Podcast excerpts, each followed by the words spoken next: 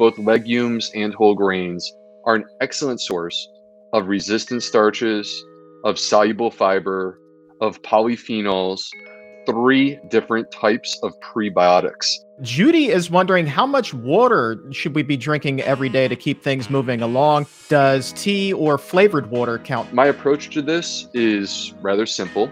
Wake up in the morning, and if you're a coffee drinker like me, I love coffee, forget jumping straight into coffee and have yourself two glasses of water to start your day, and you will be amazed. Welcome to the Exam Room Podcast, brought to you by the Physicians Committee. Hi, I am the weight loss champion, Chuck Carroll. Thank you so very much for raising your health IQ with us in more than 130 countries around the world. A special hello to the exam roomies listening right now in Costa Rica and Belgium and even French Guiana. We appreciate everyone who's with us today, helping to make the world a healthier place. This is episode 92 of season 4, number 287 overall. And today we're going to be having some real talk about one of life's little, mm, shall we say, unpleasantries. Who hasn't been backed up at least once or twice? You know what I'm talking about. You sit there and you hope and you wish and you pray for splashdown but nothing happens. You are hopelessly constipated. So, what can you eat to reboot the old system and get things moving once again? We're going to find out and get some relief when we are joined in just a moment by Dr. Will Bulsiewicz. He is the best selling author of the amazing book Fiber Fueled, and he is here to tell us the best foods for alleviating constipation. And because this was taped for the exam room live, we're also going to be opening up the doctor's mailbag. And that means that Dr. Bulsiewicz will also be answering a lot of your other questions. Like, can protein powder cause constipation? And is it possible that eating too much fiber can also stop you up? And then we're going to pivot, switch gears, find out how oil can affect digestion. And then a really fun one should your poop float or should it sink? And what does that say about your health? Well, Dr. B is going to clue us in. So let's go ahead and kick things off right now. Let's welcome in my friend. He is the Prince of Poop, Dr. Will Bulsiewicz. Dr. B, you ready to rock and roll, my man? Let's do it. Rock and roll. All right, first question, you know what it is, comes to us from Diana. What foods will help with constipation? Let's just go back to the fundamentals. The most classic of all foods for constipation. How could we ever forget? How could we ever forget prunes? I mean, prunes, whether you consume them as prunes, one, two, three per day, um, or you're doing it as a glass of prune juice, it actually works. It actually is a fantastic choice for constipation. I'm seeing a lot of great things here. You guys are commenting on apples from Julie. Apples have a type of fiber called pectin. Uh, so fibers, de- f- fiber from apples definitely has been shown to be beneficial for constipation. I'm seeing people mention whole grains, mentioning legumes. So what I love about these t- types of foods is that both legumes and whole grains are an excellent source of resistant starches, of soluble fiber, of polyphenols. What I just did there, folks, is I gave you three different types of prebiotics resistant starches, soluble fiber, and polyphenols. You will find them in whole grains and in legumes. And this is the reason why these are microbiome feeding foods. All right, I'm going to go a little bit rogue. I'm going to add a few more. I see Christina has mentioned flax seeds. Flax seeds uh, are really good for constipation, and you can either do them whole and they will just pass through, or you can grind them up. And by grinding them up, you are also giving yourself access to the lignans. The lignans have multiple beneficial effects on the body in terms of metabolic health and also in terms of preventing hormonal cancers. So you're double dipping. Not only are you improving your gut health, not only are you improving your bowel movements, but you also are improving your metabolism and protecting yourself from some dangerous cancers. We love that. Uh, and I want to add, I'm going to add chia seeds. So among the omega 3 seeds, right, the omega 3 seeds are chia seeds, flax, which I just mentioned, and hemp seeds. The chia seeds are the highest in fiber content. And the beauty of chia, which I find to be like a gift from nature, I mean, it's almost mystical in quality, is that when you add water, they absorb this water and they transform from a seed into a gelatinous, almost pudding like texture. And so, chia pudding is a fantastic snack that could be enjoyed on a daily basis, giving you the benefits of fiber and simultaneously omega 3. So, that's a beautiful thing. And then the last one that I want to add, Chuck, is I'm going to add this here. People are saying psyllium husk, of course. Psyllium husk it, as a supplement can be a wonderful thing in terms of constipation. But my book Fiber Fueled, I'm not actually raising this up to promote the book, even though I guess I am tangentially doing that. but really, I I'm glad you're still there, Chuck. Uh, the the reason I'm doing it is because I love this exploding kiwi.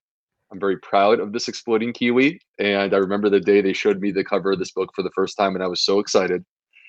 But kiwi, incidentally, is fantastic for constipation. In fact, they've done studies where they compare uh, the consumption of kiwi, two kiwis per day, to what you can accomplish with medications and supplements for constipation, and the kiwis were just as good. So, folks, get some kiwis in your diet. Get that pooping going. Wow. Who knew the kiwi was so powerful for constipation? I had no idea. And that that my friend, that must mean that that is why you are super excited. Not only did the kiwi look cool, but I mean if it is that powerful to get things moving again, my man, I think that they nailed that cover. The kiwi, the kiwi is powerful. It is really cool when it's exploding because let's just be honest, we like exploding stuff or maybe that's just me. But this is not what it's going to do to your colon, folks. All right, the kiwi is not going to make your colon explode. I just want to be completely transparent. Uh, in the in the interest of those who are wondering, like, did Dr. B just say that it's going to make my colon explode? No, it will not. Oh man. Ah, boy, do I love it when you're on the show. Okay, so we just talked about a whole lot of foods, but Judy is wondering how much water should we be drinking every day to keep things moving along? And does tea or flavored water count toward that amount? Yeah, uh, these are good questions, Julie. So, by the way, real quick, Amanda asks with or without the skin on the kiwis. This is the beauty of being live, you guys. You get to ask questions like this. And um, the answer is that in that study, they actually peeled the skin off, but you're not under an obligation to do that. I, I often will eat my kiwi with the skin on, but I will buy it organic as a result of that. Um, Chuck, remind me what the question was again. so, talking a lot about food, we uh, oh. Judy was asking about water. How much do you need to drink, and whether tea or flavored water counts? And there it is, right in front of me. So there you go, guys. Um, so, how much water do we need to drink? It, you know, let's bear in mind first of all that there is actually water content specifically when you're eating whole plant foods, right? Like, for example, if you were to consume a kiwi, think about the water content that actually exists in that kiwi at baseline and the water content that's in whole plant foods does contribute to your water intake during the day. So let's not ignore that. But you know, generally speaking, let's just keep it super simple because if you look at what the Institute of Medicine says, they have different recommendations for different people based upon your age, based upon your gender. Let's keep it super simple. I think it's really good to get eight glasses of water per day. All right, in addition to your diet, eight glasses of water per day. And my approach to this is rather simple wake up in the morning and if you're a coffee drinker like me, I love coffee, forget jumping straight into coffee and have yourself two glasses of water to start your day. And you will be amazed at the difference it can make in terms of your energy levels, feeling more awake and alert, feeling more mentally sharp in the morning. And then you get your coffee going after you have your two glasses of water. Two glasses of water to start the day, two glasses of water with every meal. If you do this, three meals, that's six glasses of water, two glasses at the start, that's eight total. Boom, we have accomplished our goal. Complement that with a whole food plant based diet, and you are going to be doing exceptionally well. Um, now, do tea and flavored water count? Flavored water definitely counts. And it's a great way to jazz up your water and make you feel like you're in a spa when really you're just in your kitchen and it's a regular Wednesday morning. Um, but uh, with regard to tea, it depends on the caffeine content. Caffeine, whether it's coffee, green tea, black tea, or soda, if you drink that, uh, that will actually have a diuretic effect, making you urinate and you pee out more than you drink in. So you might drink 10 ounces of, of tea and then urinate out 12. That's not a net benefit.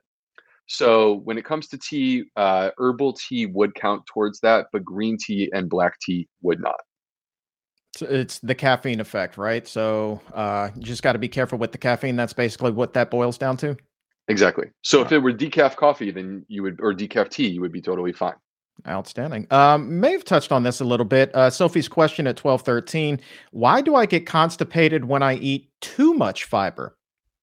Ah, this is a good question. And I love this because, you know, the thing is that I feel that sometimes people uh, assume that because I wrote a book called Fiber Fueled, it must mean that Dr. B just wants to put the gas pedal down all the way on fiber. And my recommendation for every single per- person that comes into my clinic on every single visit is cr- increase your fiber intake and eat a diversity of plants. And that's not actually true. There's nuance to medicine, there's nuance to the way that we take care of people and we have to make personalized recommendations. So let's talk about fiber so that you guys can have a complete understanding of the way that this works. When you are pooping, fiber is your friend.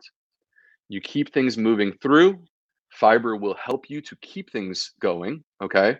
And it will be feeding your gut microbiome in the process and giving you all of the immuno- immunologic and metabolic benefits that come from fiber that I described in great detail in my book if you are constipated, if it's mild constipation, cranking up your fiber, drinking more water, a little bit of exercise, you should be fine. All right. But the people that I see in my clinic, they don't have mild constipation. They have moderate, if not severe constipation. And when that is the case, they're locked up. The stool is not moving. And they start pouring fiber in, and the fiber gets stuck. They're still locked up, they're still constipated, but by adding more fiber, they actually produce more gas. They get more bloated. And what's interesting, Chuck, is that and I, this is like something that blew my mind when I learned this, which was well after I finished all my training as a gastroenterologist, all 16 years of it. What's interesting is that methane gas, which is produced by the fermentation that occurs by our gut bugs, methane gas actually slows bowel motility. So when you are constipated, you produce more methane gas, which slows bowel motility, which makes you more constipated, which produces more methane gas, which slows bowel motility, and you end up in this vicious vicious cycle. All right. So, is the solution to reduce our fiber intake? No. The solution is to get things moving. And once you get things moving, fiber becomes your friend again. So the point from my perspective is that for people that have moderate or severe constipation, the solution may not be only to crank up your fiber intake. And you may be frustrated when you start increasing your fiber intake and you feel like your constipation is not getting better. That's because you need something more than that. You need to get things going. And many times, what I will use to do that, to accomplish that, Chuck, is I will use magnesium. So uh, uh, the the gas, like, so now I'm I'm kind of like wondering, is it just because the pressure that builds up holds everything in place, or what's the actual mechanism there? In terms of the gas and the bloating, you, as far as like holding things, like actually causing the constipation, like reducing that bowel motility, I think is is the way that you termed it. Yeah, I don't I so I don't know exactly what the mechanism is there, but what I can tell you Chuck is the research that was done to illustrate this effect. Now, of course, you guys know this about me. I don't stand in favor of animal testing. I'm not in favor of that. Whenever possible, I would prefer to avoid it. But when there are research studies that have results, I will report those results. And they did a research study where they infused methane gas into an animal. And by simply infusing methane gas into their bowel, the animals became constipated.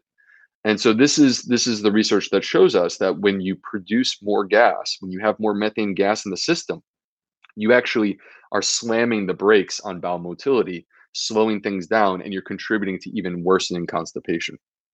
Hmm. That said, uh, it is imperative uh, that we do our best to end animal testing in labs. Um, very, very much so uh, important. Thank you for bringing that up, Dr. B. Totally agree.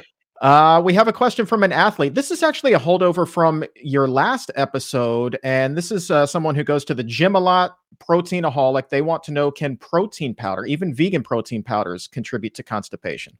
Oh yeah, definitely. Protein powders can definitely contribute to constipation. And the one thing that I have noticed is that virtually every single protein powder, regardless of the source, by the way, I mean, this could be a plant based protein powder, uh, they virtually all will cause gas and bloating. And if we go back to what you and I were just talking about 30 seconds ago, Chuck, when you produce more gas and bloating, you are slamming the brakes on bowel motility and you are producing constipation. So, this is one of the issues that exists with protein powder. So, many of the people who come to my clinic they will say to me, and I'll notice like, you know, this person is like clearly someone who works out quite a bit. And they'll say to me, I'm having gas and bloating. I don't understand why. And the first question for me is, well, the first question is, do you consume dairy? And if the answer is yes, then I tell them get rid of that immediately. But then the second question will be, are you using protein supplements? And when they say yes, then I will have the conversation with them that we're having right now, which is that this can be the cause of the gas and the bloating and potentially the constipation if you feel that a protein supplement is really necessary, then the one that you want to get is a fermented vegan protein. The fermentation process reduces the amount of gas and bloat that occurs as a result of the protein. And it also enhances the bioavailability of the protein. So you're actually getting more into your system. That being said, the vast, vast, vast, vast, vast, vast, vast majority of us do not need protein supplements. So now, Chuck, I, when I was at my top weight, okay, I didn't lose as much weight as you did, but I did lose 50 pounds. I used to weigh 240 pounds. I'm six foot four, and I weighed 240 pounds. And I changed my diet, and I was actually pescatarian for a few years. I went down to about 210. And then when I went completely whole food plant based, I dropped from 210 to 190. That was my high school weight. All right. So I got back to my high school weight. Then I got back in the gym. I actually wasn't exercising. I got back in the gym. I started working out. I put on 15 pounds of muscle. I do not use protein supplements and I don't worry about protein. I just eat food and I eat in abundance and variety. And guess what? Calorie for calorie, spinach has more protein than beef calorie for calorie, spinach has more protein than beef. All plants have protein. Wow. Wow. That's it. Mike Let's yeah, let's isolate that and play that one back every single time. Uh, Timmy, this is also a holdover. Might have been the same person that sent in that last question. My trainer says protein is what you need to eat in order to feel full. But how does that compare to fiber? Yeah. Uh, so actually, fiber activates, I, I would argue that fiber is more important. The the protein thing is not wrong, but it's also not true in isolation. It's important to understand our body is not so simple as, oh, yeah, take more protein, then you will activate your satiety hormones. That's not true. What we need is we need uh, both protein and fiber, dietary fiber, actually through the gut microbiome, through short chain fatty acids, activate the satiety hormones that allow us to feel full. So, now what kind of foods contain both protein and dietary fiber? There's only one answer. Let's see it in the chat box. You guys tell me what are the foods that contain protein and dietary fiber? And there's only one correct answer plants.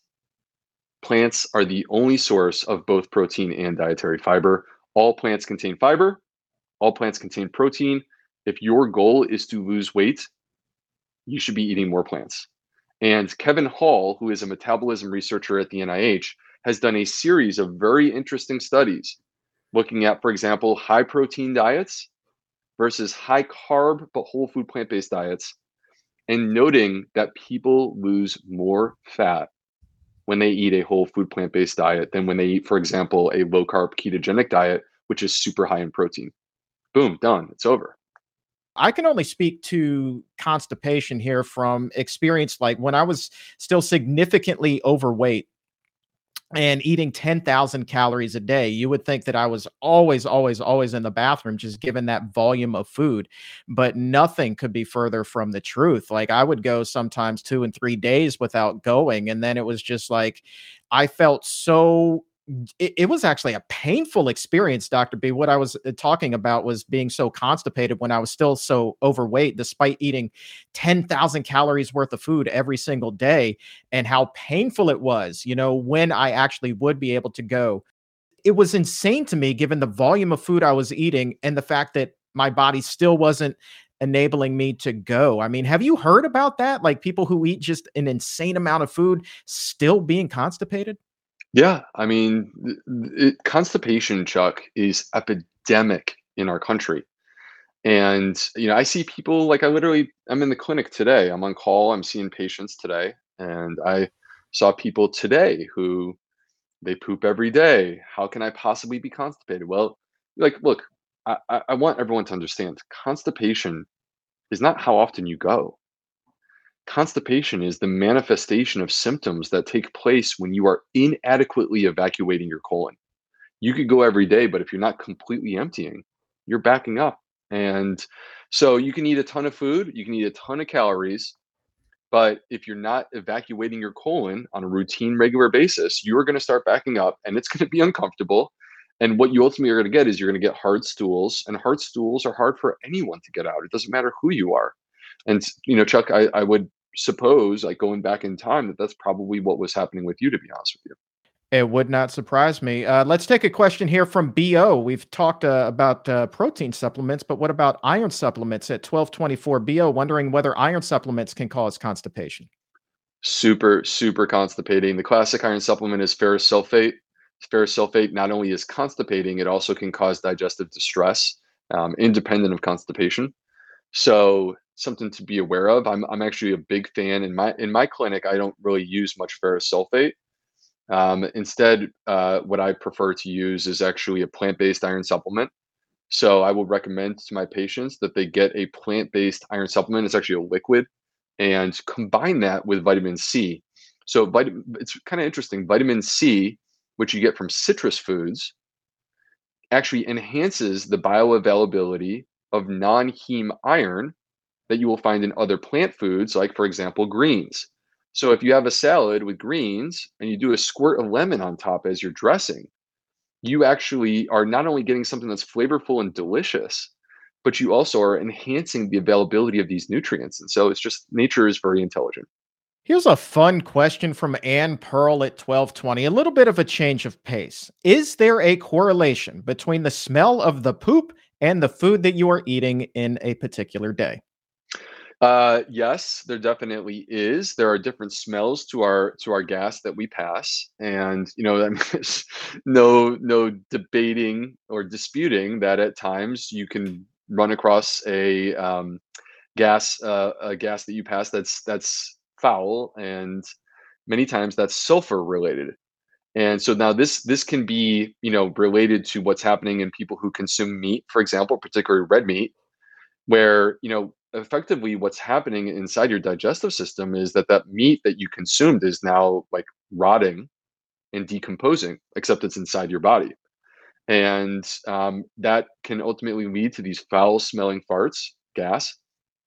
Um, but i mean there's other things too that could potentially contribute. So sulfur containing foods like garlic um, and allium vegetables can also contribute to those types of things. That's not to say that we avoid the allium vegetables. It's just something to be aware of that if you were to consume a very large amount of sulfur containing foods, you may notice that smell on a gas. Porfirio at 1215 what are some other foods that may cause constipation we talked a lot about helping it but now what are the ones that we should be avoiding high fat foods fat actually slows down bowel motility so and when i say high fat foods i'm not referring to any uh, plant food because guess what? If it's a whole plant, like avocado or seeds and nuts, right? They may be high in fat, but guess what? They're also high in fiber. The fiber content in an avocado is fantastic. So I'm not saying that avocados and, and seeds and nuts cause constipation. What I am saying is that fat, which you may get from um, you know oil or from animal products these types of things can certainly contribute to constipation. That brings us to natasha's question also at 1215 she is wondering how oil affects digestion.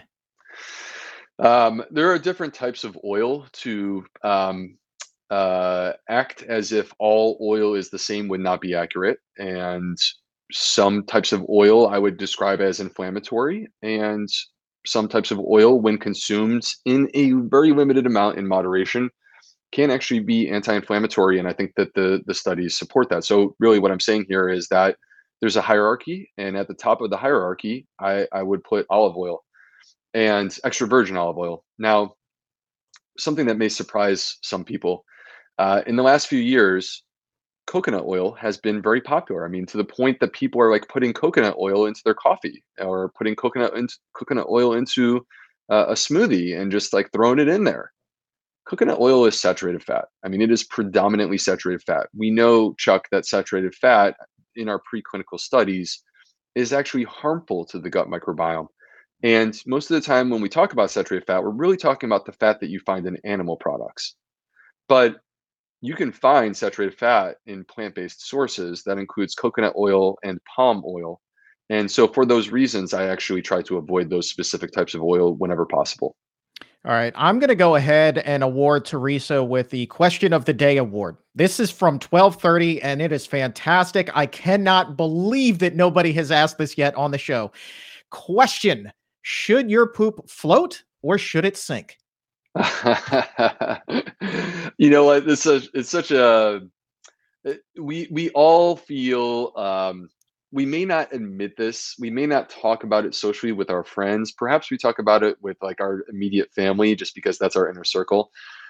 Most of us feel very interested in what our poop means, and what it says about us.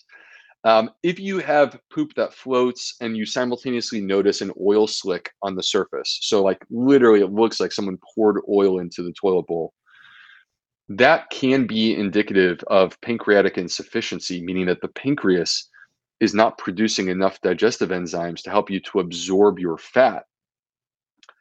Most of the time, when people have floating bowel movements, it's really not a concern and i don't i don't personally get worried as a gastroenterologist that it's indicative of some greater problem typically when a person has some sort of greater problem when we manifest it in our bowel movements which which by the way i think is like literally i would make this a vital sign.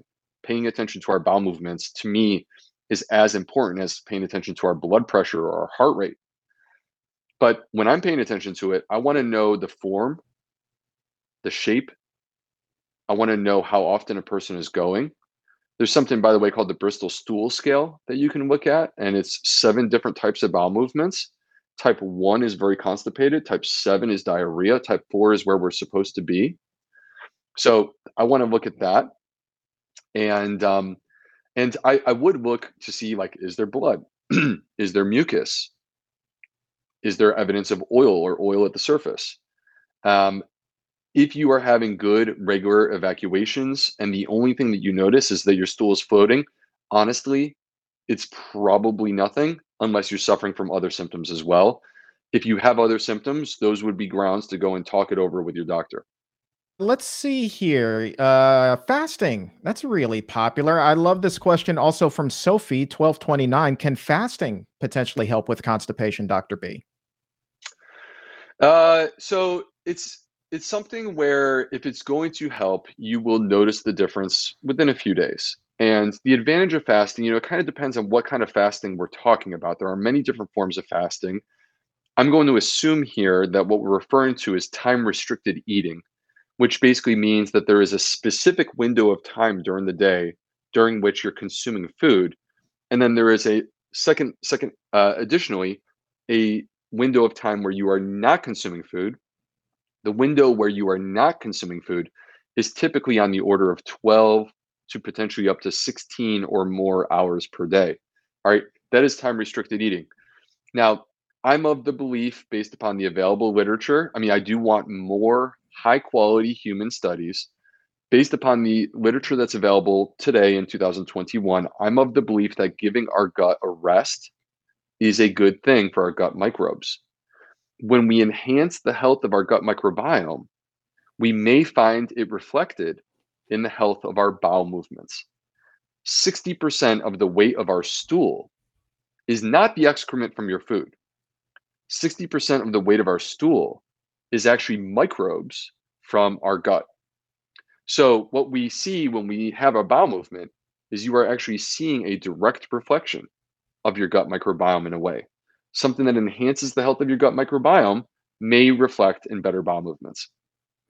Ooh, speaking of microbes, we have a good question from Valley that was in the doctor's mailbag. Wants to know Will you still get beneficial microbes if you peel fruits and vegetables?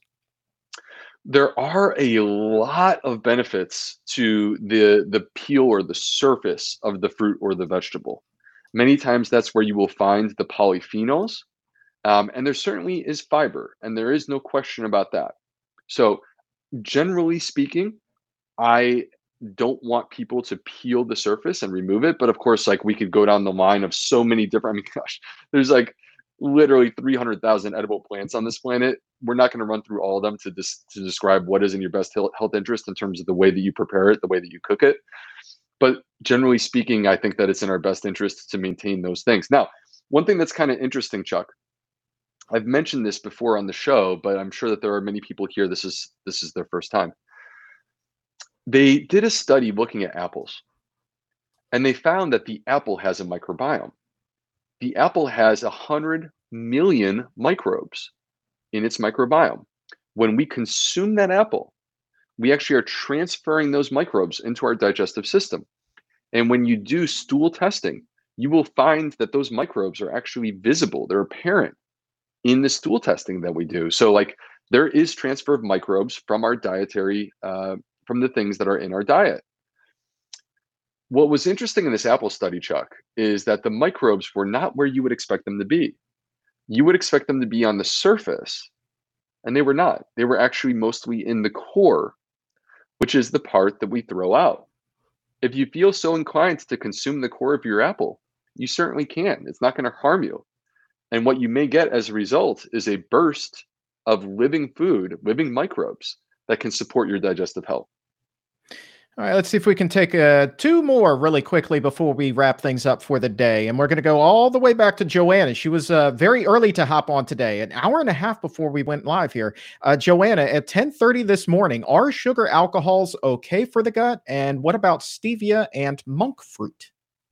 So the reality is that that most of us have a sweet tooth, and um, most of us are going to have some sort of added sweetener that we use in our diet. I mean, it's quite difficult to completely get away from.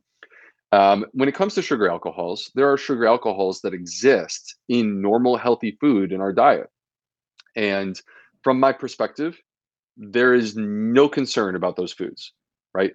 There is no plant that you can consume in whole food form that I am aware is actually harmful for your health. And what I mean, of course, I'm talking about the edible plants, but like there is no evidence that eating whole food plants are actually going to make your health worse. It's always good for you.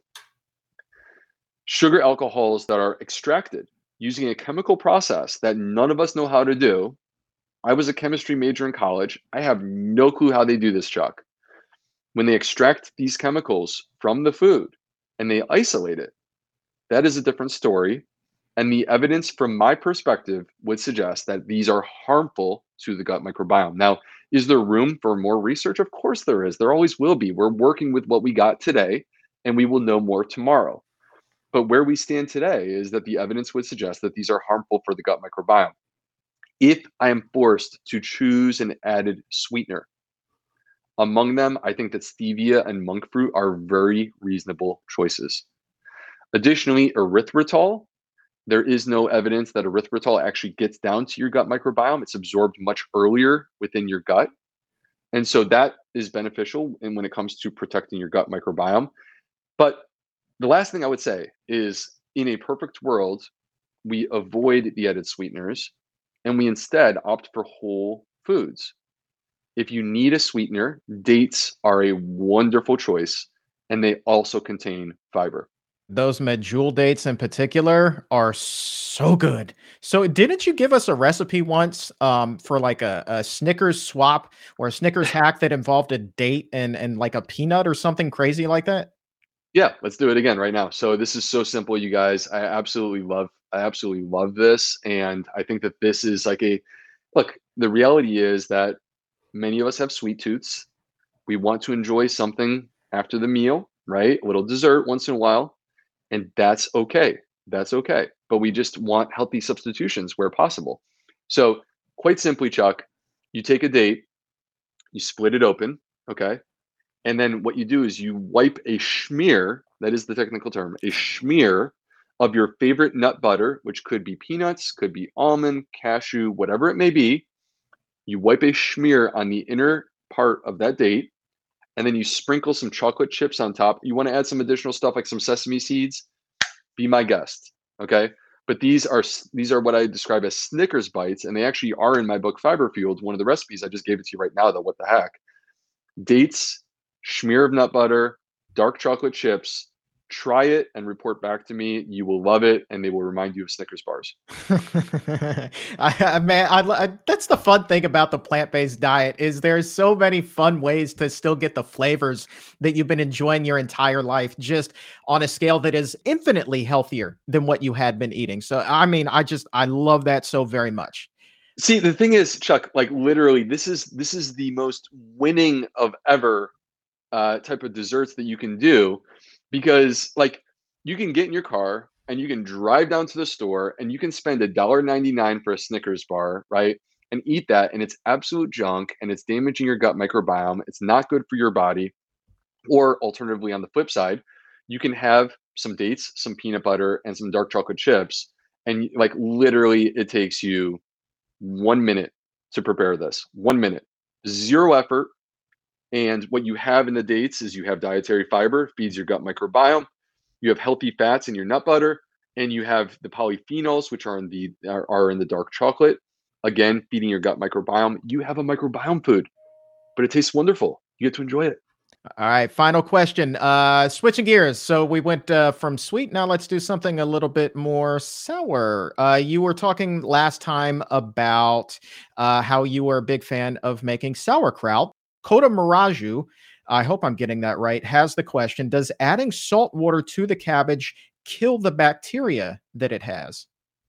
Uh, no, actually, it brings the ecosystem. So, okay, this is, I love this question because it's the perfect time of year for us to talk about this because people who are in the northern hemisphere, and there may be some people in Australia, I love you guys, but people who are in the northern hemisphere, we're in sauerkraut season this is sauerkraut season. This is the perfect time to get and pick up this new hobby.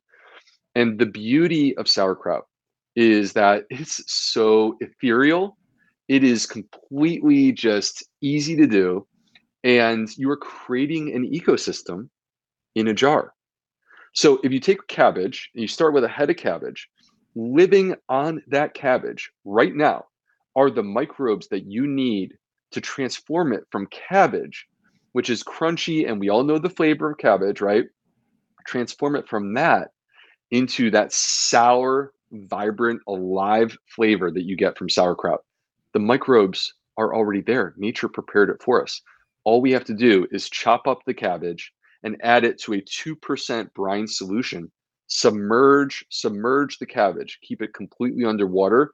Those microbes, they come to life. And there is a series of steps that are involved so, like for example, there's a, an initial microbe that will occur in the first three days that produces a lot of gas. So, what you'll notice in the first few days of producing sauerkraut is that you'll go and check it out. It'll be like 24 or 48 hours after you started, and you're going to start to see bubbles, cr- bubbles that are popping up in the ferment. All right, that's this first wave of, of microbes, which is called Leuconostoc. Leuconostoc. So, but then the second wave of microbes comes in, and that includes Lactobacillus plantarum. Lactobacillus plantarum you will find in many probiotic supplements where you spend $50 a month to get access to Lactobacillus plantarum. Why spend $50 a month? Make some sauerkraut. You can buy a head of cabbage for three bucks. And you put it outside in your garage in a mason jar. You give it seven days, okay, of fermentation, you taste it. If it tastes sour and it's to your delight, you can put it in the fridge if you want to. But me personally, I like to keep going. Sauerkraut, much like wine, keeps getting better with age. So to me, three weeks, four weeks, I'll go out there once a week, take the get a little taste, see where it's at. It keeps getting better. And I'm just gonna tell you, like, if you start doing this, you will become addicted. It's not my fault. It's not my fault. And it's a good thing. It's a superfood.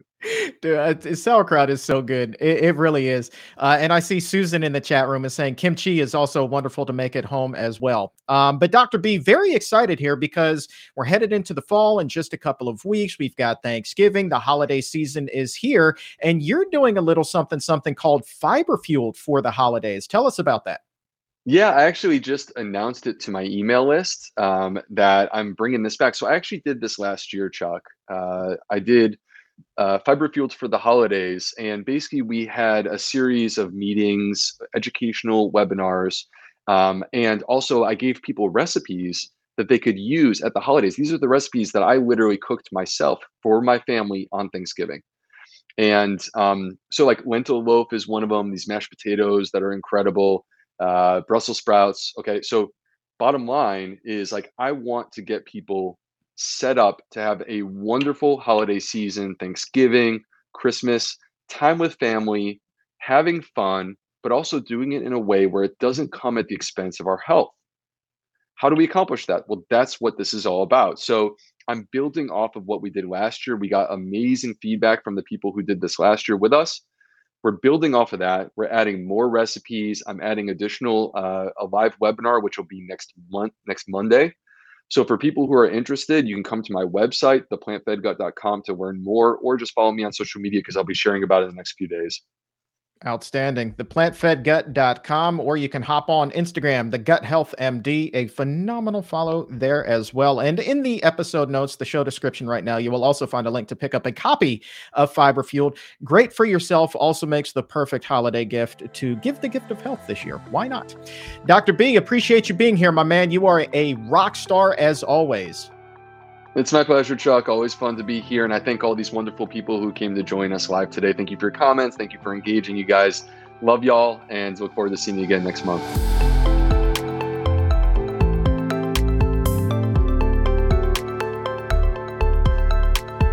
Links to everything we talked about on the show today can be found in the episode notes. And don't forget to join us for the Exam Room Live every Wednesday at noon Eastern, 9 a.m. Pacific on YouTube and on Facebook. That is your best chance to ask experts like Dr. Bulsiewicz your questions. And you can also send me your questions ahead of time. Find me on Twitter or Instagram. I am at Chuck Carroll, WLC. And if you haven't already subscribed to the Exam Room podcast by the Physicians Committee, what are you waiting for?